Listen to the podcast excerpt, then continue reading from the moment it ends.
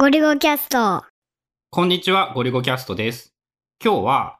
Stoop とか、 Kill the Newsletter っていうメールを読むやり方を変えるサービスみたいなのの話をしたいと思います。サブスタックで、ゴリゴキャストとか iPad Workers のまあメルマガを始めて、登録してくれた人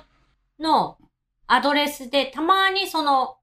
キルザニュースレター何々みたいなのがついてる人とかがいて、その時までね、その存在を、キルザニュースレターっていうものは存在を知らなくって、調べてみたら、すっげえシンプルなトップページに飛んで、そこに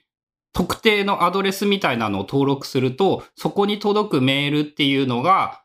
全部 RSS として配信できる。というか RSS として配信するためのメールアドレスを発行してくれるサービスって言ったらいいんかな。で、そのキルザニュースレターのメアドでメールを登録すると RSS リーダーで普通に読むことができるようになる。で、同じようなもので、ストゥープっていう、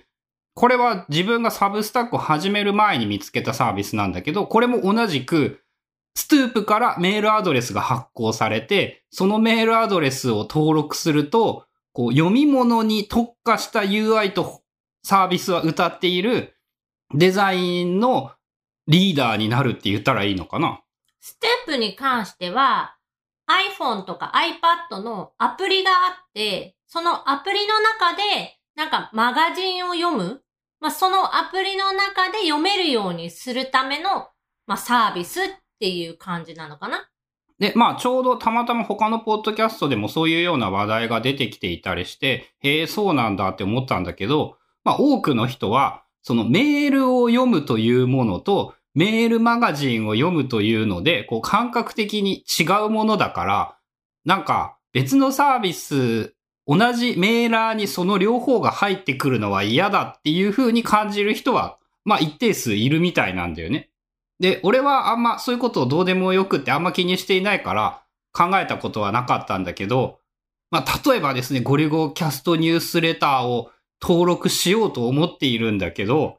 なんかメールマガジンとか嫌だなって思う人がいたらですね、そのキルザニュースレターっていうサービスとか、ストゥープとかを使えば、メールという仕組みを使わずにニュースレターを読むことができるようになる。そういう意味でも、こう試してみたらいいんじゃないですかっていうことが言いたかったんですが。まあ、サービスとしては面白いというか、まあ、最近そのニュースレター文化っていうのがまた再び戻ってきてるっていうか、日本でもまあニュースレターを始めませんかみたいな感じでサービスが始まってたり、まあね、ちょっと思うのがね、かつてはね、メルマガって言ってたけどね、最近は用語としてね、ニュースレターって言い換えていてね、こうちょっと印象を変えようとしているんじゃないかっていうのは感じるよ。結局のところメルマガなんだけど、そうそうそう。俺はメルマガでいいと思ってるけど、まあ確かにニュースレターの方がかっこいいから、あのニュースレターってつけてるんだけど。多分メルマガっていう言葉自体が日本、和製英語っていうか、日本でできた言葉で、で、もともとのその、向こうの英語圏文化って言ったら多分ニュースレターがその、正しい言い方みたいな感じなんじゃないかなって思ってるんやけど。まあちょっとね、そこはちゃんと歴史を調べていなくって、まあニュースレターというものもまあ定義が何なのかっていうところから始めると難しいんだけど、まあこれから流行ってくるであろう文化の一つとしてニュースレターというものがあって、でも例えば RSS リーダー至上主義者の人は、キルザニュースレターを使えば RSS リーダーで読み物として読めるし、ストゥープというものを使えばアプリからそういうものに、マガジンだけ読むのに特化したアプリとして使うこともできるし、他にも2、3、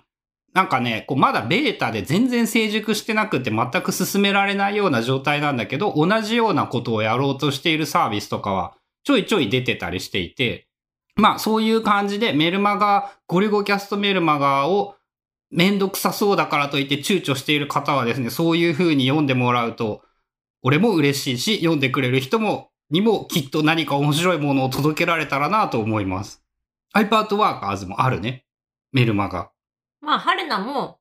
基本そのメールのアプリ1個で済むから、連絡のメールも、そういうニュースレターも入ってきて、ちょうどいいって思ってるけど、例えばこのニュースレターの数が今後もっといろんな人がさ、面白そうなニュースレターをいっぱい始めて、いっぱい購読し始めると、なんかもう毎日わちゃわちゃいっぱいメールマガ、ニュースレターが届くようになって嫌だってなるかもしれないから、まあそういう場合は、その